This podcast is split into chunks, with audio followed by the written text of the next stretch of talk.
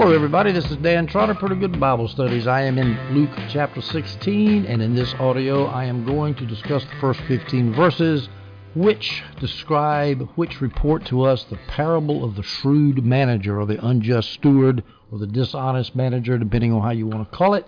The previous chapter, we took up three parables the lost coin, the lost sheep, the lost sheep, the lost coin, and the lost son, the prodigal son, all of which were aimed at the unloving attitude of the Pharisees who were not happy when people who were lost were found and come into the kingdom. Now, this parable here is also going to be aimed at the Pharisees, but aimed at another one of their unpleasant characteristics their love for money. We start in chapter 16, verses 1 and 2. He, Jesus, also said to the disciples, there was a rich man who received an accusation that his manager was squandering his possessions. So he called the manager in and asked, What is this I hear about you? Give an account of your management because you can no longer be my manager. Now, who was Jesus speaking to? Well, it says his disciples. So he was speaking to his disciples. It doesn't mean necessarily the 12 apostles. In fact, the NIV Study Bibles cautiously says perhaps it was more than just the 12. But of course, a disciple is just a run of the mill believer, whereas the twelve were the special apostles upon whom the foundation of the church was laid. But at any rate, he was talking to Christians, but more importantly than that, he was talking to Pharisees too, because we read in verse 14 the Pharisees listening to this started scoffing at Jesus because they were lovers of money. So this is directed at the Pharisees too, just like the previous chapter was. Now, John Gill says the rich man who received an accusation that his manager was squandering his possessions refers to God. The steward, the manager or the steward, refers to the Pharisaical, the, the, the Jewish leaders, the Pharisees, the Sadducees, and so forth. They're managing his kingdom, and they're not doing a good job of it, squandering his possessions, which of course the Pharisees and the Sadducees were doing pretty much of. And so they demand an account. Now, having said this, I must point out that this parable has caused a lot of confusion. In fact, a lot of people say it's difficult. I have a quote here from Jamieson, Fausset and Brown. He says, There have been many differing views on this parable. Well, I'm going to give you what I, my best shot at what I think it is, and always remembering that a parable has one main point. And if you start trying to interpret the details too much, you end up in a lot of trouble. We go to verse 3 and read through verse 7 of Luke 16. Then the manager said to himself, What should I do? since my master is taking the management away from me. I'm not strong enough to dig. I'm ashamed to beg. Of course, a Pharisee would be ashamed to beg, wouldn't he? Because they were proud people. I'm not strong enough to dig. He's not exactly a manual labor either. He's a scholar. I know what I'll do so that when I'm removed from management, people will welcome me into their homes. So he summoned each one of his master's debtors. How much do you owe my master? He asked the first one. A hundred measures of olive oil, he said. Take your invoice, he told him. Sit down quickly and write 50. Next, he asked another, How much do you owe? A hundred measures of wheat, he said. Take your invoice, and told him, and write 80. Now, first of all, this parable never says that the master was unjust. I, somebody, one commentator I was reading says that it says the master was unjust. Well, I don't see that anywhere. Even if he was, and if he refers to God being in charge of the steward, the Pharisees, that really doesn't matter because one time God likened him. So Jesus likened the father to an unjust judge. Remember, so you know the, the parallels only go so far. But at any rate, the the steward, the manager, is being kicked out not for fraud, but for mismanaging the estate, for squandering his possessions, not for fraud. Now, if been if he had done been guilty of fraud, the manager likely would have taken him and gotten him executed or something, something serious. But here he just, I'm just going to fire you. So the man still had some authority for a while until he had to let go of his job, and so that's when he started writing off debts to the debtors. When it says he summoned one of his master's debtors, and he and the debtor owed a hundred measures of olive oil, and then the manager said, "Take your invoice and write 50." What he's saying is, "I'm going to give you a receipt for 50. You you, you owe a hundred, but I'm going to write that down as paid in full." when you give me 50. The English is not exactly clear here, but that's what he means. He's basically writing off the debt. He's giving him a haircut. Just like when Donald Trump owed three quarters of a billion dollars for a gambling casino, the Taj Mahal, and he borrowed a bunch of money on 14% junk bonds because banks would not lend him money because they had more sense. And when, of course, the Taj Mahal could not make payments on all those notes, he got all the debtors around and said, okay, I, if I go down, you all go down, so you're going to have to take a haircut. And so each one of the creditors took back a portion of the capital they had lent him. And of course, they forego a lot of, for, they forewent, I guess you would say, a lot of interest that they owed, that Trump owed them. So that's kind of what's going on here. Now, it is disputed whether the manager's method of accounting was itself dishonest. I don't think it was dishonest.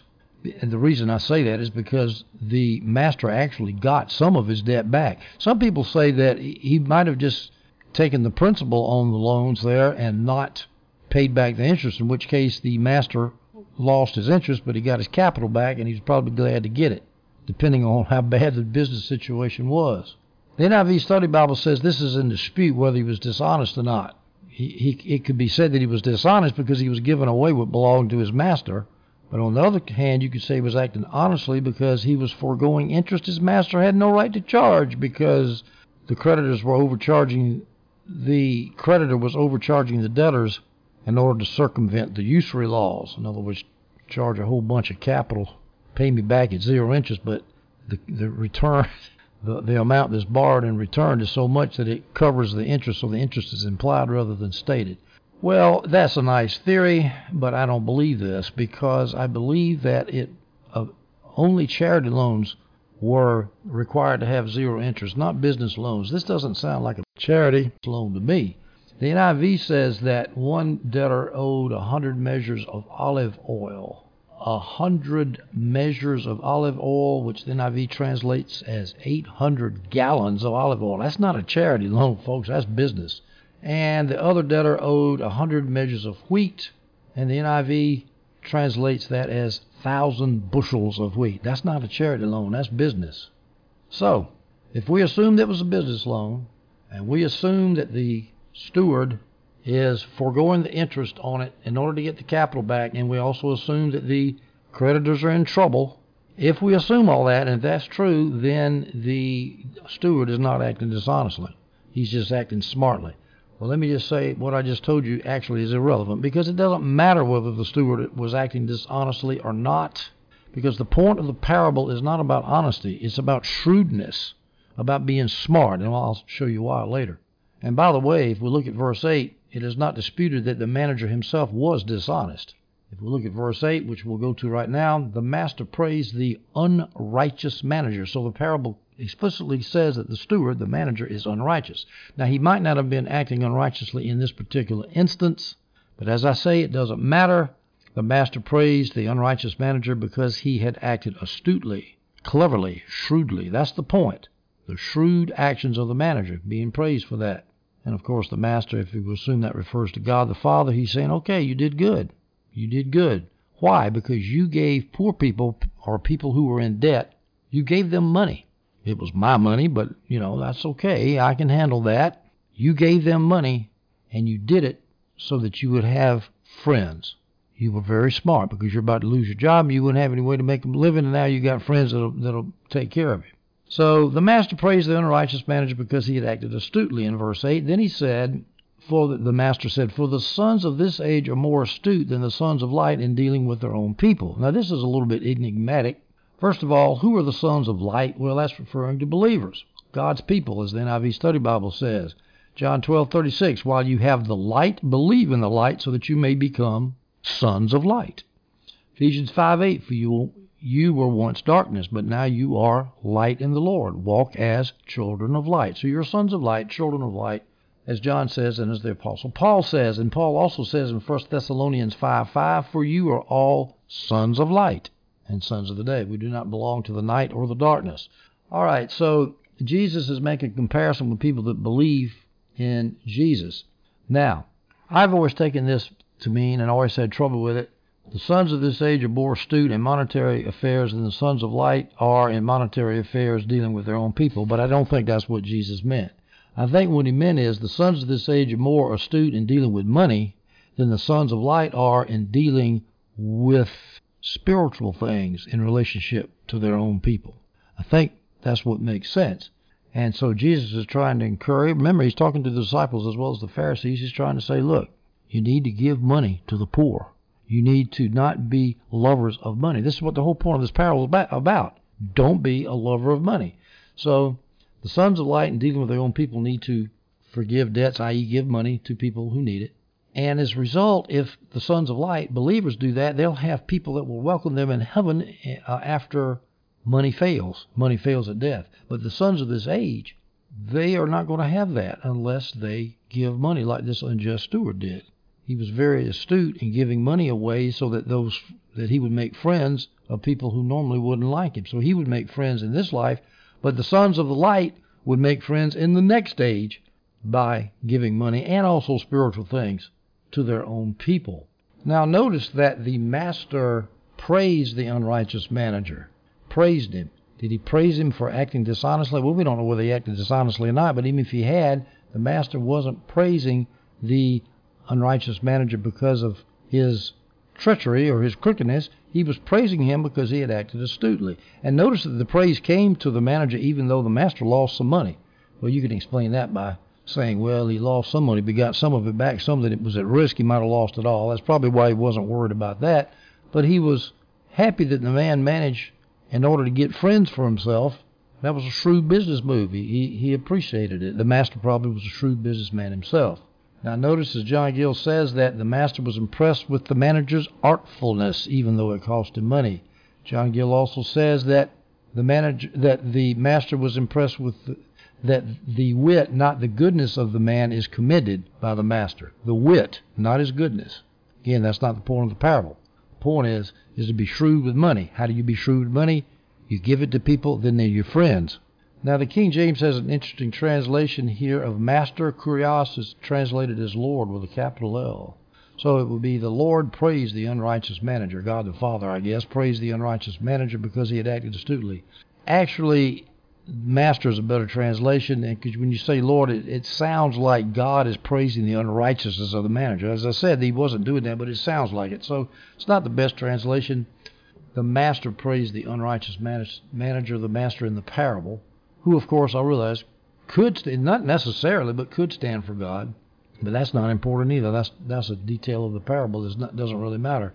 Luke 16:9 and I tell you, make friends for yourselves by means of the unrighteous money, so that when it fails, they may welcome you into eternal dwellings. So here's the analogy: these, this unjust steward, this Pharisee, he had money that was made unrighteously. That's probably why it was called unrighteous money. It was it was uh, made unrighteously, I guess, because it wasn't his, or maybe the master made it unrighteously. It doesn't make any difference, but it's it's not exactly what you would call spiritual in any means, by any means. He said and so he took this unspiritual thing and did a good thing with it. He made friends with himself. Now, he's saying, you, on the other hand, you believers in me, you sons of light, you make friends with people so that they can welcome you into eternal dwellings. Because money will make friends, but it's going to fail when you die. That's what it means. When it fails, it's when you die. And when you die, it's not going to do you any good anymore. But if you, sons of light, will make friends with yourself using money, even with money, giving money to the poor, whatever, if you make friends with yourself, you will build up spiritual capital, if you will, that you can take with you into heaven, into the eternal dwellings. So the point here is, if it's kind of like an a fortiori argument. If these nasty Pharisees can be smart enough to use money to make friends with, to put them in a good place when things get bad, you when things get bad, i.e., you die, you can have done things with your money as well as with your time and with your other gifts to make friends with people by helping them, dealing with your own people. This parable says you can help them, encourage them, build them up so that when they get to heaven, if they get there before you, they'll welcome you in, and so your reward will be there even after after your money fails. So this is basically an anti live for yourself live for, to get rich in this life parable. That's basically what he's trying to say. It's not the easiest parable to understand, in my opinion, well, in a lot of people's opinions, but that's basically what the whole point of it is. All right, he calls it unrighteous money, as the King James has unrighteous mammon. mammon. Now, money is not unrighteous in itself, of course, it's a neutral thing. What did Jesus mean then? Well, money is unrighteous when it is unrighteously withheld from those it could help, John Gill points out Or you could say money is unrighteous because it is generally possessed by unrighteous people. Now, that makes sense. Unrighteous money could be money that's used in an unrighteous manner, in luxury or pride or intemperance. Adam Clarke says unrighteous money could be money that is desired by men at the expense of salvation. Any of those will do to me. It just means money that's not used rightly. Now Matthew 6:24 has a similar exhortation. Jesus says no one can be a slave of two masters, either since either he will hate one and love the other, or be devoted to one and despise the other. Either or, folks, money or God. You cannot be slaves of God and of money. And this is basically this parable fits right in with that theme. Verse 10 Whoever is faithful in very little is also faithful in much, and whoever is unrighteous in very little is also unrighteous in much. And what that means is if you can be faithful in very little, which is money, giving money to the poor by canceling their debts or whatever, if you can be faithful in that little thing, you can also be faithful in great spiritual things in the kingdom of God. And whoever is unrighteous in very little, and the money is the very little thing, if you're unrighteous in very little and you start trying to heap up money for yourself and not give it away, you're also going to be unrighteous in much in many spiritual things. You're not going to be fit stewards of the kingdom of God. One thing we can point out is that the steward, the money he had was not his own, but his master's. Isn't that just like us? We've got money, but it doesn't really belong to us. It belongs to God. And so, therefore, we ought to be wise stewards of it and cancel the debts of the poor, i.e., give money to the poor. And God won't mind that. He's got plenty more money. Faithfulness, who he who is faithful in much, is not determined by the amount entrusted to him, to manage. Its faithfulness is determined by the character of the person who uses the money. So whether it's a little bit of money or a lot of spiritual riches, whatever it is that's been entrusted to us by God, we are God's stewards. We need to manage it well so that we will have a lot of happy people meeting us when we pass through the pearly gates and see Jesus and our fellow Christians face to face. This idea is also given in other scriptures. Luke 19:17. Well done, good slave, he told him, because you have been faithful in a very small matter, have authority over 10 towns. That's in another parable. Matthew 25:21. His master said to him, Well done, good and faithful slave. You were faithful over a few things. I will put you in charge of many things. Share your master's joy. I don't know about you, but how many times do you feel like you're not doing anything for God? The stuff you're having is so small and so important. I don't care how small it is. I don't care how unimportant it is. We need to do it well. We need to handle the matter the best we can. I don't care if it's one person or a thousand people that are affected. It means something. We need to be as faithful as we can in little things. Worry about the big things when God gives them to us. May, and He might not give them to us till we till we see Him in the eternal dwellings. Luke 16 verses 11 through 12. So if you have not been faithful with the unrighteous money, who will trust you with what is genuine? And if you have not been faithful with what belongs to someone else, who will give you what is your own? This is Jesus talking to the Pharisees now. It says, You have not been faithful with unrighteous money because you love money so much. Who's going to trust you with what is genuine? In other words, the true lasting treasures, the spiritual treasures, not the physical monetary treasures. Not nobody's going to trust you with that if you can't even handle money, which they couldn't because they were lovers of money. Verse 12, and if you have not been faithful with what belongs to someone else, in other words, the oracles of God, you haven't been faithful for, with all the spiritual things that God has given the Jews. You haven't been faithful with them. You've completely covered them over with, with your stupid traditions. You have acted arrogantly, and you have put burdens on the people that you yourselves are not able to carry. So, who's going to give you what is your own? Who's going to give you genuine riches? Who will give you what is your own? The NIV has, who will give you true riches? Who will give you what is your own? The NIV, I'm sorry, the NIV doesn't have true riches. That refers to who will trust you with you what is genuine. In verse 11, the NIV says, who will trust you with true riches, which of course is spiritual things the verse 12 says, Who will give you what is your own? The NIV says, Who will give you property of your own? In other words, you're not going to get spiritual riches. You're not going to get eternal life. It could refer to spiritual, uh, financial riches too. God can take that away from people who are stingy like the Pharisees were. He can take that away real easy. Verses 13 through 15, and we'll finish it up. No household slave can be the slave of two masters, since either he will hate one and love the other, or he will be devoted to one and despise the other. You can't be slaves to both God and money. I remember it when I used to teach management in college. They always would say, you know, each manager has one report. He reports to one manager because if you have two managers, you have constant conflict. There is one form of managerial, uh, a, a form of managerial organization called matrix, where you do have two authorities, one to the le- horizontally to the left and one vertically to the top of you. And not many companies use it. And of course, the number one disadvantage, as the textbook says, is you, the managers can't be satisfied because one manager wants this and the other manager wants that, and the poor guy in the middle doesn't know what to do. He can't be slaves. He can't be the slave of two masters. He can't be the employee of two masters. I would never want to work in a situation like, like with a matrix, being a slave, being being managed by two managers. Verse 14 The Pharisees, who were lovers of money, were listening to all these things and scoffing at him, making fun of the Son of God. And it's the typical things they did.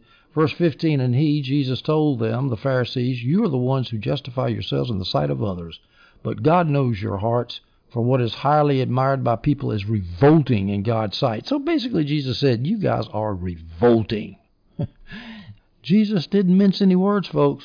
There's a lot of stuff going on here in the United States of Sodom and Gomorrah, which I tell you is pretty revolting in God's sight. And if Jesus would hear, he would see people and say, You know, what you're doing is disgusting, revolting. This reminds me of James 4 4. James says this. This is James, the brother of Jesus, writing the book of James. Adulterer says, Don't you know that friendship with the world is hostility towards God? So whoever wants to be the world's friend becomes God's enemy. By the way, this verse says you can't be the slave of two masters, you can't be the slave of God and money. The King James has mammon. Most of the modern translations get rid of that and put money because nobody knows what mammon is. Mammon is an Aramaic word, a Syriac word, and that's where that comes from. John Gill points out that the Jews of Jesus' time were notorious for the love of money. Well, how about the Americans of our time? How about the Chinese of our time? How about everybody? Everybody loves money. Notice that it says you either hate one and love the other. That word hate sometimes is used in a relative sense, as in love less.